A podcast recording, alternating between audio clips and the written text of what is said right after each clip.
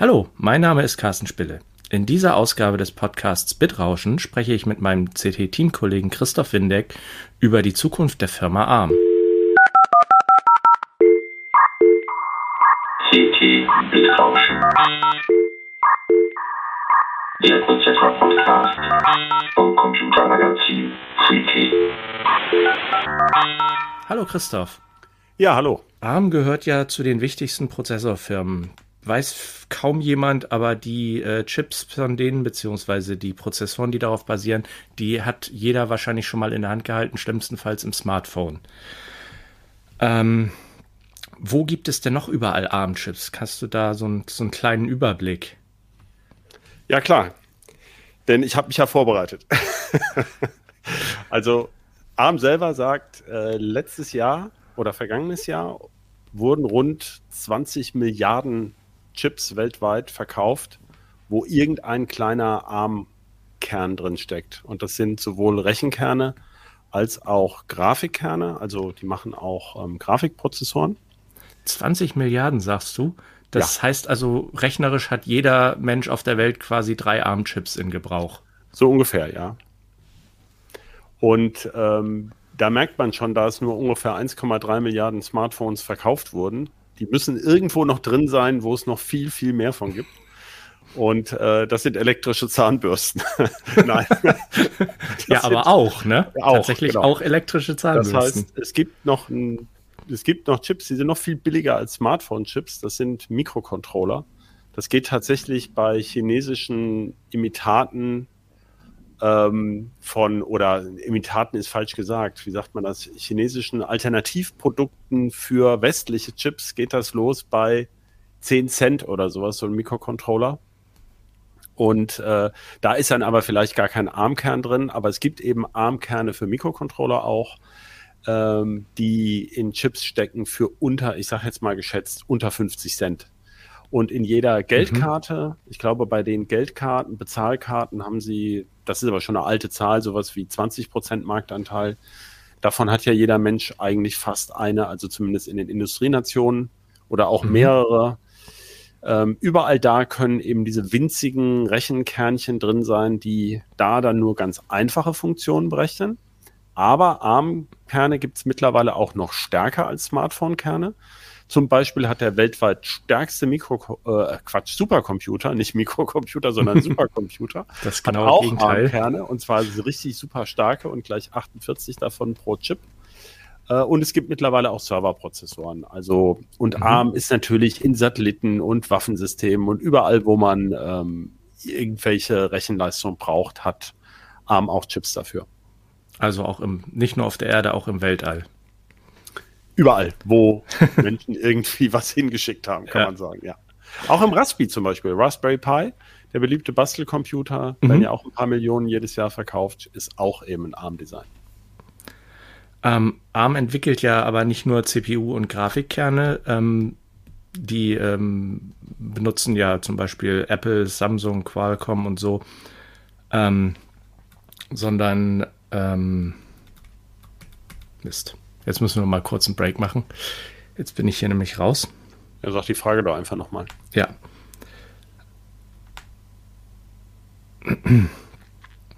ähm, so. ARM entwickelt ja nicht nur äh, CPU-Kerne, sondern auch äh, Grafikkerne und weitere Innereien. Das hast du ja eben schon alles äh, beschrieben. Und äh, außer Smartphone-Chips wie in zum Beispiel von Apple oder also die Apple-Chips benutzen ja auch ARM-IP, ne? Genau, das muss man vielleicht nochmal ganz klar trennen, dass eben ARM gar keine Chips entwickelt, sondern eben wirklich nur diese Rechenwerke beziehungsweise die ähm, Grafikkerne, mittlerweile auch irgendwelche KI-Beschleuniger und das, womit man die in dem Chip selbst miteinander verbindet, also zum Beispiel irgendwelche Bussysteme, die man dafür braucht, äh, Caches, also all das, was in so einem Prozessor drinsteckt, entwickeln die, aber die anderen Firmen, die dann bei denen das als Lizenz, ähm, also eine Lizenz bezahlen, um das zu kaufen, die entwickeln den eigentlichen Chip damit. Und es mhm. gibt eben, dann gibt es noch eine Sondervariante, also diese, diese Kerne, manche kennen die, haben das vielleicht schon mal gehört, dass in ihrem Samsung-Smartphone ein ähm, Cortex äh, A, sag ich jetzt mal, 76 Kern steckt oder so. Und recht bekannt geworden ist in letzter Zeit eben äh, Apple mit diesem M1. Und da steckt eben ein ARM-Kern drin, den aber nicht ARM designt hat. Also das macht es jetzt noch mhm. schwieriger zu verstehen. Den hat Apple designt, aber der ist ARM-kompatibel. Also der, der ähm, nutzt sozusagen die Befehlssatzarchitektur davon, ist aber ein anderes Rechenwerk sozusagen. Und wie man das von Apple so kennt, also noch stärker. Deswegen haben sie den gemacht. Es gibt aber noch ein paar andere Firmen, die sowas Ähnliches machen für Spezialanwendungen. Mhm. Ähm, also ARM selber ist quasi eine, eine, eine IP-Schmiede. Die, die haben kein Werk und, und basteln auch keine eigenen Chips. Genau. Und IP muss man vielleicht nochmal sagen, heißt äh, Intellectual Stimmt. Property. Ja. Da geht es also um geistiges Eigentum, um Lizenzen und Lizenzgebühren. Mhm. Das heißt, ähm, ja, ich möchte jetzt nicht ins Chip-Design so weit einsteigen. Also man kann, bevor, also ein Chip wird heute ja im Computer designt, da, da, da malt keiner Transistoren hin. Äh, das wären ja auch ein bisschen viele, sondern man kauft so und man hat äh, Design-Tools, die nennen sich äh, Electronic Design Automation, also EDA-Tools. Und äh, da kann man so ein Design reinladen, wie ein Makro sozusagen in ein, in ein Excel-Sheet. Und dann ist das ein CPU-Kern zum Beispiel. Und äh, dann kann man den eben anpassen an die jeweils eigenen äh, Bedürfnisse. Wir haben ja gerade schon angedeutet, also der eine braucht nur einen Mikrocontroller, der soll 0,002 Watt brauchen und ähm, der andere möchte einen Serverprozessor haben, der vor allem Rechenleistung hat. Und das sind natürlich auch nicht dieselben Designs, aber man kann diese Designs eben noch stark anpassen. Man kann die auch in verschiedenen Herstellungsverfahren fertigen lassen. Eben für den jeweiligen Markt, wofür mhm. man das braucht, passt man sein Design da an. Und ist damit dann wohl auch flexibler, als wenn man, ich sag mal, Chips von der Stange kauft. Genau. Es geht vor allem um Integration. Es geht also um Chips, die was Besonderes können, wo man nicht zum Beispiel, man könnte ja auch zu AMD und Intel gehen für, für manche Sachen. Da müsste man dann mhm. eben einen Prozessor kaufen und Speicher kaufen und ein Bootmedium kaufen und vielleicht noch eine Grafikkarte dazu stecken.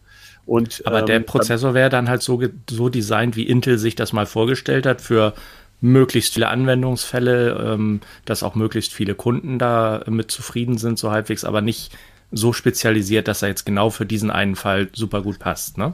Genau. Und bei dem Beispiel der Mikrocontroller, um das nochmal rauszuziehen, der Mikrocontroller, da geht es oft überhaupt nicht um viel Rechenleistung. Der Mikrocontroller zum Beispiel in einem, was weiß ich, was fällt mir jetzt ein, in einem Radiowecker, ja, den man da morgens hat, der muss gar nichts können, der muss nur diese Uhrzeit da anzeigen, aber er muss es halt schaffen, die paar Befehle, die man braucht, um äh, die Uhr zu stellen, eben hinzukriegen. Und viel wichtiger in diesem kleinen Chip wäre jetzt eben zum Beispiel der Treiber für diese, für das Display von dem, von dem, von dem Wecker. Äh, und auf den Kern kommt es nur am Rande an. Aber es sollen eben am Ende möglichst wenig Chips sein, dass das Ganze billig gebaut wird. Mhm. Und solche ARM-Kernchen stecken zum Beispiel auch in einem WLAN-Adapter oder einem Netzwerkchip. Also da geht es ja vor allem um das Netzwerken. Da gibt es eben Spezialeinheiten für, die besonders gut netzwerken können. Aber man braucht eben noch so einen Allzweck-Controller, der so ein paar Sachen steuert. Mhm. Ähm, ich hatte vorhin im, im, Intro gesagt, die britische Firma ARM, aber äh, genau genommen ist es ja eigentlich gar nicht mehr so richtig eine britische Firma. Die gehören ja ähm, mittlerweile einem Investor. Genau. Das ist ja ein bisschen der aktuelle Anlass, warum wir jetzt hier sprechen. Derzeit ja. gehört ARM zu ähm, Softbank, einem japanischen Konglomerat, die auch mit äh, irgendwann mal in Mobilfunk eingestiegen sind, aber schon vor vielen Jahren. Und ähm, die haben sich 2016 die ARM Limited aus Cambridge, UK äh, einverleibt. Mhm. Und äh, ich glaube damals so 24 Milliarden US-Dollar umgerechnet bezahlt. Also Man hat damals eine ordentliche Summe eigentlich. Das ist ne? schon ein Sümmchen, ne? Ja. Also da geht es schon um Geld. Und man hat damals schon nicht so recht verstanden, was Softbank eigentlich mit denen will. Das also, wäre jetzt meine nächste Frage gewesen. Was, was will also ein Tech-Investor mit ARM? Genau, die haben das irgendwie, passte das in deren äh, Finanzportfolio. Hm. Aber Oder warum das billig so einkaufen, teuer verkaufen? Genau. Und ähm, jetzt wenige Jahre später, also 2000, wann ging das los mit Nvidia? Äh, 2020, 2020, ja. Wurde das bekannt? Knapp zwei Jahre her. Genau, Nvidia wollte dann ARM übernehmen und das ist jetzt kolossal gescheitert, obwohl Nvidia 40 Milliarden US-Dollar hinlegen wollte. Mhm. Also das mit dem günstig einkaufen und teuer verkaufen hätte dann ja ganz gut geklappt. Genau, das hätte sehr schön geklappt. Jetzt muss Nvidia, glaube ich, 1,25 Milliarden an Softbank trotzdem zahlen, dafür, dass sie es versucht haben. Und ähm, ja, der, der Deal ist geplatzt. Im, man weiß noch nicht so ganz genau warum. Also das sind ja, die, diese Investoren sind ja nicht gezwungen, alles offen zu legen. Aber es ist ganz klar, dass eben die sogenannte, das Scheitern der, der, also dass die Ablehnung durch Kartellbehörden weltweit eine Rolle spielt. Denn ja. wir haben ja nun schon lange erklärt, dass ARM wirklich in ganz, ganz vielen Chips drinsteckt, also mhm. bei ganz, für ganz viele Chip-Hersteller sehr, sehr wichtig ist, weltweit, also nicht nur USA, Europa, auch ähm, China, äh, äh, andere asiatische Länder und es gab eigentlich überall so ein bisschen Gegenwind. Und ähm, ja, jetzt wurde das erstmal abgebrochen.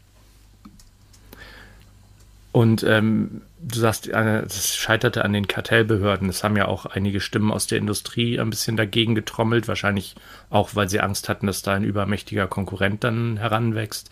Hat das denn jetzt deiner Meinung nach irgendwie Auswirkungen auf, auf Endkunden? Ist das jetzt gut, dass das gescheitert ist oder äh, ist das spielt das eigentlich keine Rolle, weil ähm, was man so hört oder was, was ARM jetzt ja bekannt gegeben hat, die wollen ja jetzt ähm, so an die Börse gehen, also quasi sich trotzdem verkaufen an den Meistbietenden im gewissen Sinne dann. Genau, das war wohl schon 2016, also vor dem Verkauf an Softbank aus der Perspektive von ARM schon mal eine Überlegung, wie jetzt ähm, bekannt wurde durch Dokumente, die sie zum Beispiel an die britische Behörde geschickt haben. Ich möchte aber nochmal auf das Endkunden, also Perspektive ja. eingehen. Ja, das okay. weiß man eben bisher nicht. Ähm, das ist das, das ist, das ist genau die spannende Frage. Jetzt sind wir eigentlich beim Kern der Diskussion. Ich sage erstmal, was Nvidia eigentlich wollte. Also öffentlich wollte Nvidia vor allem ähm, einen Serverprozessor entwickeln mit ARM-Technik. Das war für Nvidia das Wichtigste. Und sie haben Stein und Bein geschworen natürlich, dass die ARM-Technik für alle anderen Kunden weiter verfügbar bleibt.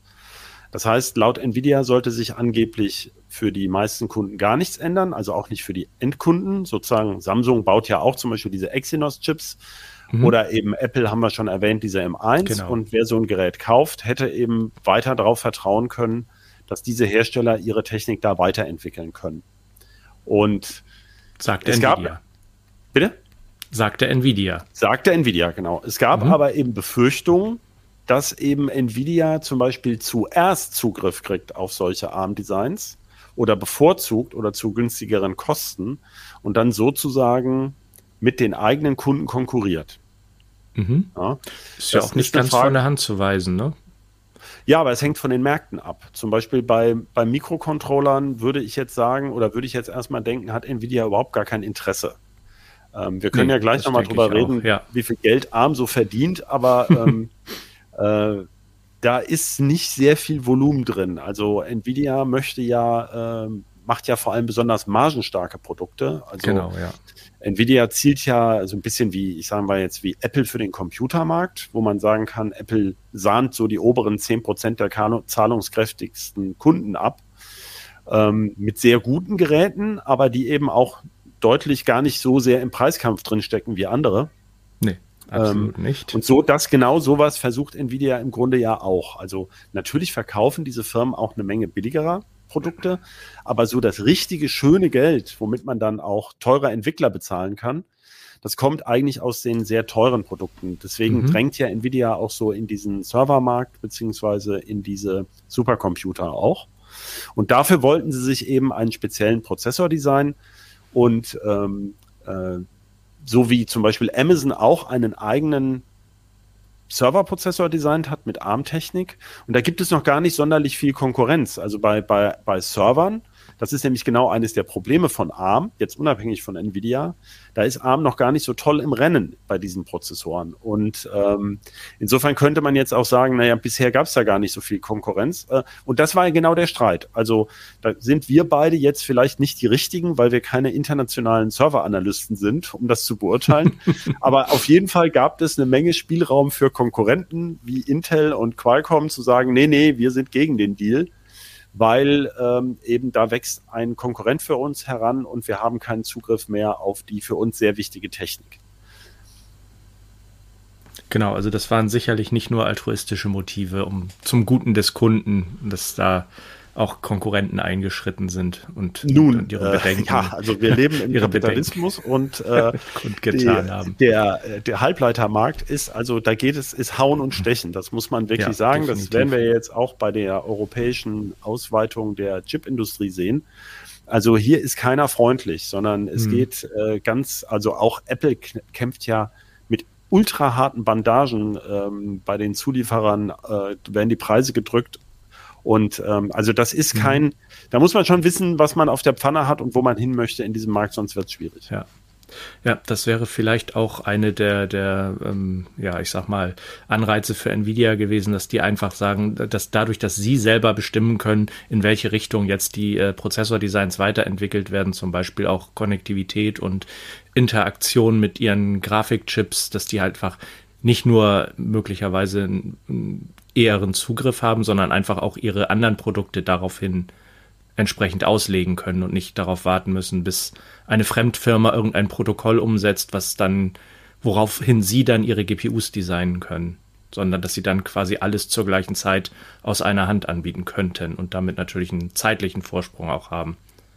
Klar, und es gibt ja viele Optimierungspunkte an sowas. Das sehen wir ja gerade, wenn wir diesen Apple M1 angucken, der jetzt für ein anderes Marktsegment ist, also ähm, Notebooks und Desktop-PCs.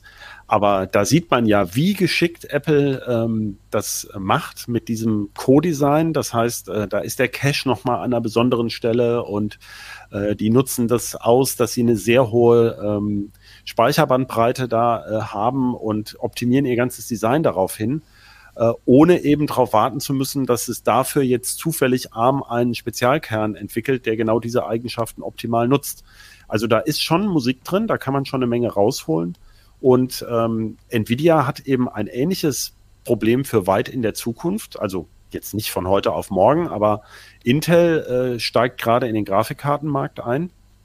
Und ganz gezielt will eben auch bei äh, Serverprozessoren, also in, in Supercomputern, also man erwartet ja in den nächsten Jahren, dass es immer mehr Rechenleistungsbedarf, vor allem durch KI-Algorithmen gibt. Da ist ja Nvidia auch sehr erfolgreich und Mhm. Intel führt gerade dafür einen Rechenbeschleuniger eben, also möchte das dieses Jahr tun. Das hätten sie gerne schon in früheren Jahren getan. Ja. Jetzt soll er halt wirklich kommen. Und ähm, das ist so ein bisschen natürlich, das ist ein ganz klarer Angriff auf das bisherige Nvidia-Geschäftsmodell. Und Nvidia kontert eben, indem sie sich ähm, äh, zum Beispiel ARM einverleiben wollten, indem sie sich diesen ähm, äh, Interconnect-Hersteller ähm, Marvell einverleibt haben, der eben äh, zur schnelleren Vernetzung von Supercomputern gedacht ist. Und, ah nee, Entschuldigung, Mellanox. Mellanox, ne? Genau, Mellanox und Marvell werde ich mein Leben lang verwechseln. und äh, übrigens hat deshalb AMD auch Xilinx gekauft, diesen FPGA-Hersteller. Also man sieht bei all diesen großen äh, Prozessorfirmen, ähm, die erweitern ihre, ihre Gebiete und die kämpfen Ja. da untereinander um, um Know-how und die suchen natürlich auch Entwickler. Das sollte man vielleicht auch noch Mhm. dazu sagen. ARM Ja. hat halt vor allem dreieinhalbtausend oder sechstausend Leute, praktisch alles Entwickler, die machen ja quasi nur Entwicklung. Genau. Also das ist auch ein sehr wichtiger Punkt, erstmal an solche Köpfe ranzukommen. Das stimmt, weil die wachsen ja nicht auf Bäumen, gerade welche, die halt schon quasi ähm, nicht nur direkt von der Uni kommen und dann äh, in der Theorie alles wissen, aber in der praktischen Anwendung doch noch mal ein paar Monate Training brauchen oder so, sondern die halt direkt schon einsteigen könnten. Ähm, ist das vielleicht ein Grund, warum Nvidia nicht einfach sagt, wir bleiben bei unserer Architekturlizenz von ARM, basteln unsere eigenen Chips damit und äh, sondern wollten tatsächlich auch ein, diesen großen Entwickler, äh, äh, dieses große Entwicklerreservoir sich äh, einverleiben, weil ähm, wir hatten das ja vorhin schon mal so ein bisschen angerissen.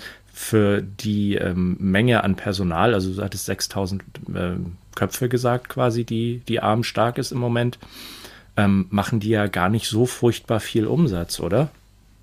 Genau, also man kann das im Moment nur indirekt sehen, weil ARM war ja, ist ja seit 2016 gehören sie eben zu Softbank und man muss dann bei Softbank in den Unterlagen gucken, was so die einzelnen Softbank-Abteilungen so umsetzen. Es gibt also nicht so eine schöne Aufschlüsselung wie bei einem AMD oder Nvidia. Ja. Ja. im Grafikbereich machen wir das, im Prozessorbereich das, sondern da gibt's nur so pauschale Zahlen und was ARM selber mal so meldet. Und da haben sie gesagt, 2020 haben sie ähm, 1, ungefähr, also 210 Billionen Milliarden Yen, also japanische Yen, das sind umgerechnet wohl 1,6 Milliarden Euro ungefähr. Und ähm, da kann man eben schön ausrechnen, äh, wenn man jetzt sagt, sie haben zwar, verkaufen so an die 20 oder an die 20 Milliarden Chips, die jedes Jahr verkauft werden, da steckt irgendwelche Armtechnik drin. Wenn wir also jetzt diese 1,6 Milliarden durch 20 Milliarden teilen, dann sieht man, dass eben nur ein paar Cent verdient werden an jedem Chip. Also ARM mhm. macht nicht wahnsinnig viel Geld pro Chip. Ist ja auch logisch, denn äh, beim Klar. Chip ist ja das Teure immer noch die Fertigung und äh, ja. auch das ganze Testing und so. Also ähm, es gibt ja ne, so ein Celeron und ein, und ein, der teuerste äh, Core i bei Intel, die unterscheiden sich ja gar nicht so stark. Ähm, aber der eine kann halt nur langsam und der andere viel schneller und dann ist halt beim Preis ein paar hundert äh, Euro dazwischen. Äh, wobei das grundlegende Design ja in beiden drin steckt. Also nur mal so, um so ein Beispiel ja. dafür zu geben, dass das, dass das Design ist jetzt gar nicht so der, der, der Punkt an, einem, ähm, an dem Preis eines Halbleiterchips oder an dem, was man damit verdienen kann. Ja. Mhm. Aber wie gesagt, Nvidia will ganz sicher auch das äh, Entwickler-Know-how haben, denn Nvidia, wie du schon gesagt hast, hat ja so eine Architekturlizenz, genau wie Apple und hätte eigentlich schon, und die haben sie nicht erst seit gestern, sondern schon seit ein paar Jahren, und sie haben ja dieses Denver-Design damals selbst entwickelt, sind damit aber jetzt, ne? Also es ist ja nicht mhm, so, dass ja, wir ja. alle Notebooks haben mit einer Nvidia Denver CPU. Noch, noch also nicht, nein. Sagen, das hat nicht ganz so geklappt wie gedacht. ähm, und äh, ja, ich denke schon. Na, na, klar, die wollten einfach auch die Entwicklerpower haben. Hm. Ist vielleicht auch ganz interessant, auf den Servermarkt zu gucken. Also ARM hatte schon 2010 gesagt, ja, so 2014 könnte das dann mal sein, dass wir in Servern stärker vertreten sind. Und ähm, das hat viel länger gedauert und es hat auch so richtig erst geklappt, als ARM ein eigenes Design gemacht hat, nämlich dieses Neoverse ähm, N1, N2, da gibt es jetzt verschiedene Varianten. Also es gibt eigentlich mehr Server-Chip-Varianten, Designs von ARM, als es überhaupt Leute gibt, die Prozessoren damit bauen. Das ist sehr lustig. Also, ähm, aber erst seitdem ARM das selber gemacht hat, haben sie überhaupt einen nennenswerten Erfolg. Und äh, ähm, das zeigt schon, klar, äh, die brauchen einfach die Leute und auch da das Wissen. Hm. Ähm, Nvidia macht ja auch, ähm, also wir hatten ja drüber gesprochen, dass sie ähm, ARM-Designs äh, selbst gebastelt haben, die jetzt nicht ganz so erfolgreich sind. Die gehen aber auch noch in andere Richtungen. Ne? Also die haben ja zum Beispiel Controller-Chips mit äh, in ihren Grafikkarten äh, von äh, RISC V, äh, beziehungsweise nicht von RISC V, sondern auf Basis von RISC V. Und man hört zumindest in letzter Zeit auch immer öfter und immer mehr von RISC V ähm, die greifen ARM da ja auch irgendwie ganz schön an, oder? Ja, das ist, ähm, wie soll man das sagen? Das ist so ein bisschen schwierig, wie so eine Ameisenarmee einen angreifen mhm. kann. Also ja, aber es ähm, tut schon weh, wenn dich 10.000 Ameisen genau. auf einmal in die Füße pieken. so ne? ist es. Das ist ein sehr schönes Bild, genau.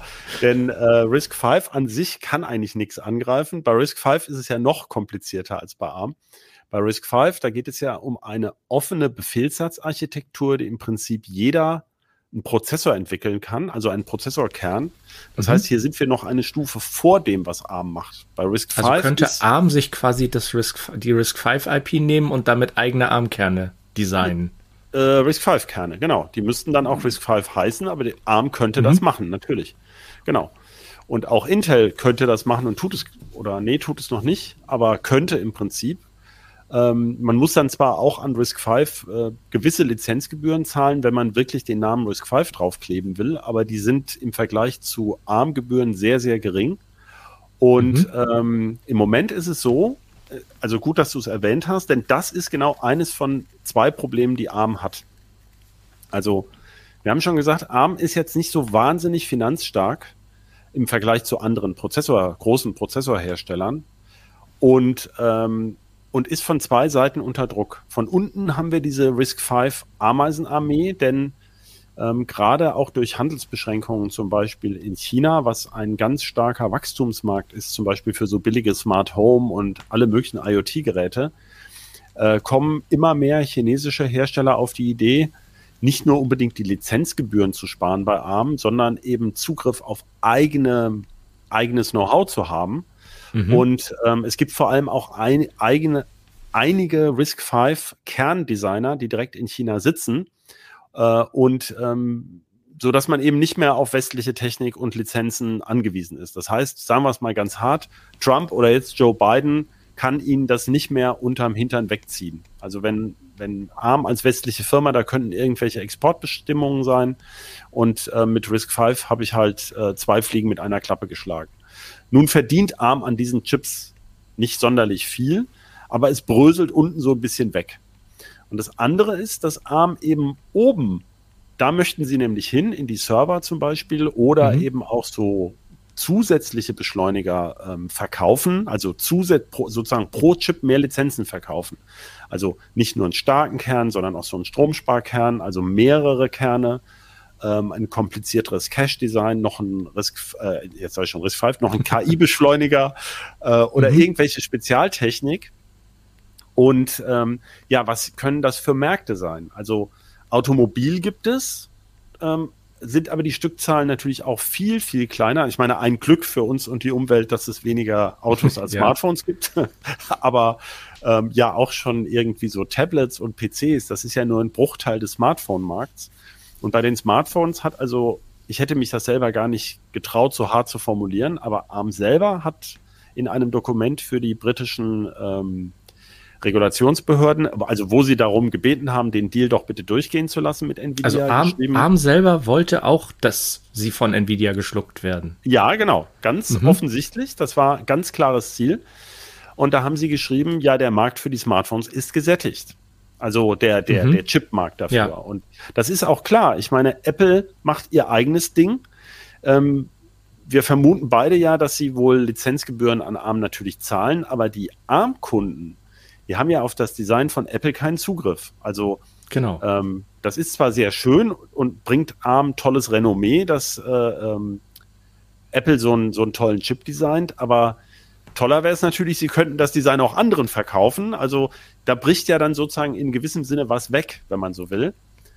Und, ja, das ist ähm, doch, das ist doch bei allen ähm, Chips, die etwas mehr Marge haben. Also ich sag mal so High-End-Smartphones, da kommt ja nichts Direktes. Da kommt, äh, da ist Apple, da ist Samsung, die haben auch eigene Designs. Da ist Qualcomm. Nee, nee, nee, nee, Samsung hat keine eigenen Designs mehr. Samsung das hat war doch mal. die, die Exynos, sind die nicht Ja, aber das sind ja Teilen. Das, das, sind ARM-Chips, aber die sind, ja. sind die nicht mehr verändert? Nein, das waren früher die, die Mongoose oder äh, wie hießen die Kerne M. Ähm, das haben sie mal gemacht, da sind sie ausgestiegen. So. Übrigens Qualcomm okay. auch. Qualcomm mhm. optimiert noch ein bisschen, die hatten ja früher diese Cryo-Kerne, die waren zum Teil eigene Designs, aber die haben es irgendwann nicht mehr geschafft, ähm, da Schritt zu halten. Und äh, mhm. die haben was Tolles vor bei Qualcomm. Das ist der große Wurf, der dann kommt mit so Ex-Apple-Leuten in ein, zwei Jahren einen super starken Chip auch zu machen, wo man endlich mit Apple konkurrieren kann. Aber das zeigt schon das nächste Problem. Also, wenn ich natürlich mein, die wesentlichen Teile meines Chips bei jemand anders einkaufe, dann kann ich halt auch schwierig mit meinen Konkurrenten konkurrieren, weil die können ja dasselbe bei jemandem einkaufen. Also ja. gibt es so eine Tendenz, sich von den anderen abzusetzen. Ich meine, viele unserer Zuhörer, Zuhörerinnen kennen das vielleicht eher von AMD und Intel, wenn man das über die letzten Jahre so sieht. Das ist ja alles x86. Mhm. Und ähm, ja, AMD hatte jetzt fünf Jahre lang mit dem Ryzen einen super Lauf. Die hatten ein tolles Design ähm, wo Intel aus mannigfaltigen Gründen nicht hinterherkam. Haben jetzt, wir ja auch ein, ein zweimal schon thematisiert hier. Genau. Jetzt holen sie ein bisschen, jetzt holt, hat Intel zumindest erstmal ähm, aufgeholt, was die Performance betrifft, noch nicht bei der Effizienz. Aber die, die haben ja eigene Designteams und ähm, darum geht es ja gerade, dass man sagt, dass viele Käufer sagen, äh, ja, welcher Chip ist jetzt zum Beispiel der effizientere? Und wenn jetzt aber zum Beispiel MediaTek, Qualcomm und Samsung alle eben denselben ARM Cortex X1, X2 oder so einbauen, dann bei dem einen läuft er mit 2,93 und bei dem anderen mit 3,21 Gigahertz. Aber ansonsten geht es dann sozusagen mehr um das Smartphone.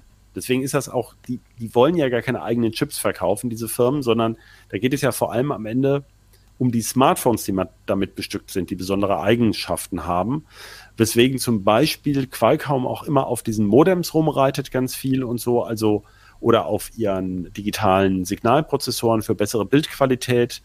Ähm, das heißt, die heben eben gerade nicht diese CPU-Kerne hervor, die ja bei allen recht ähnlich sind, mhm. sondern eben andere Eigenschaften ihres Chips. Ja, und das ist so ein ja. bisschen, ist das, ähm, wie soll man sagen, wie man sich voneinander unterscheidet, ist Mhm. in so einem Markt eben etwas anders, als wenn es jetzt um reine CPU-Designs geht.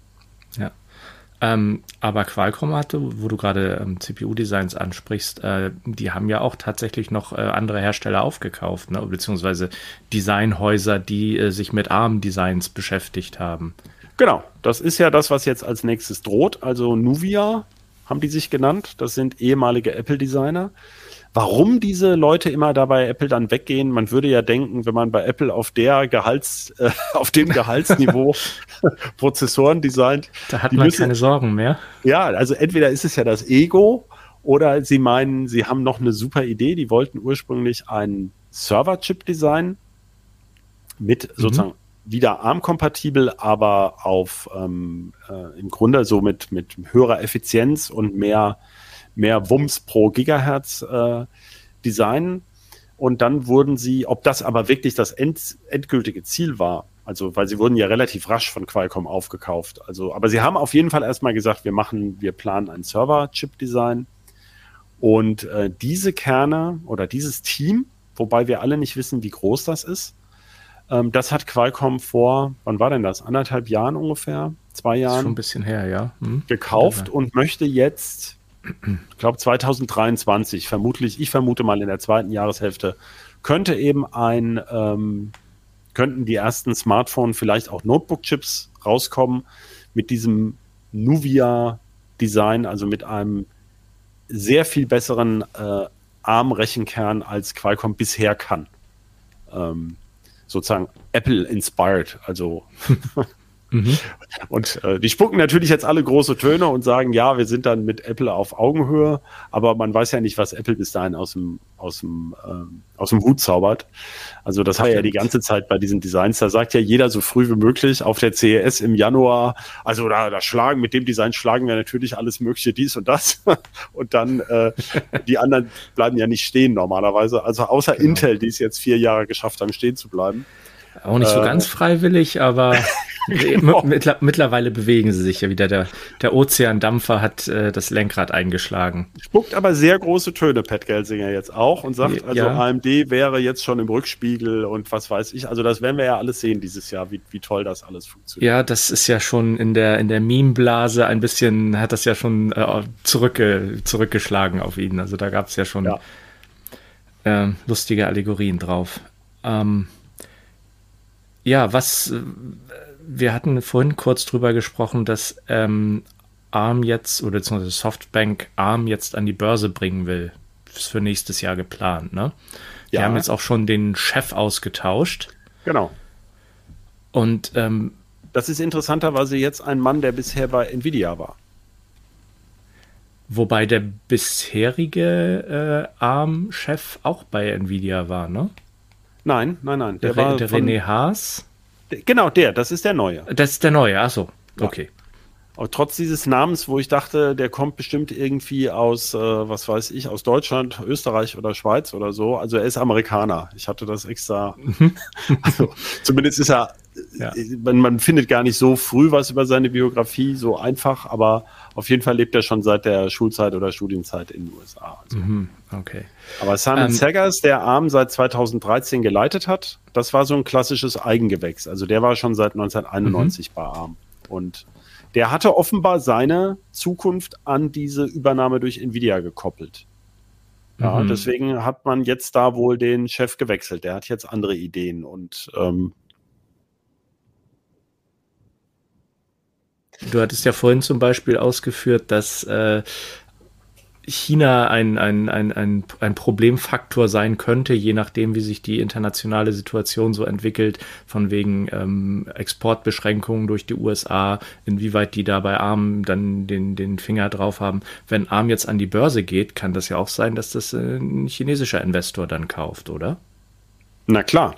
Also die Frage ist halt, wie weit da im Vorfeld, also bei so einem Bestandteil eines solchen IPO, also Initial Public Offering für Aktien ist ja, dass man erstmal im, im Preisbuilding auch schon mit Leuten spricht. Also da sind ja so institutionalisierte Fonds, immer äh, die typischen Verdächtigen, die halt sagen, äh, zu dem und dem Preis würden wir mal so und so einen Anteil nehmen. Und mhm. ich denke schon, dass es bei ARM sehr wichtig ist, ähm, sicherzustellen, dass das ähm, verteilt bleibt, der Besitz an ARM.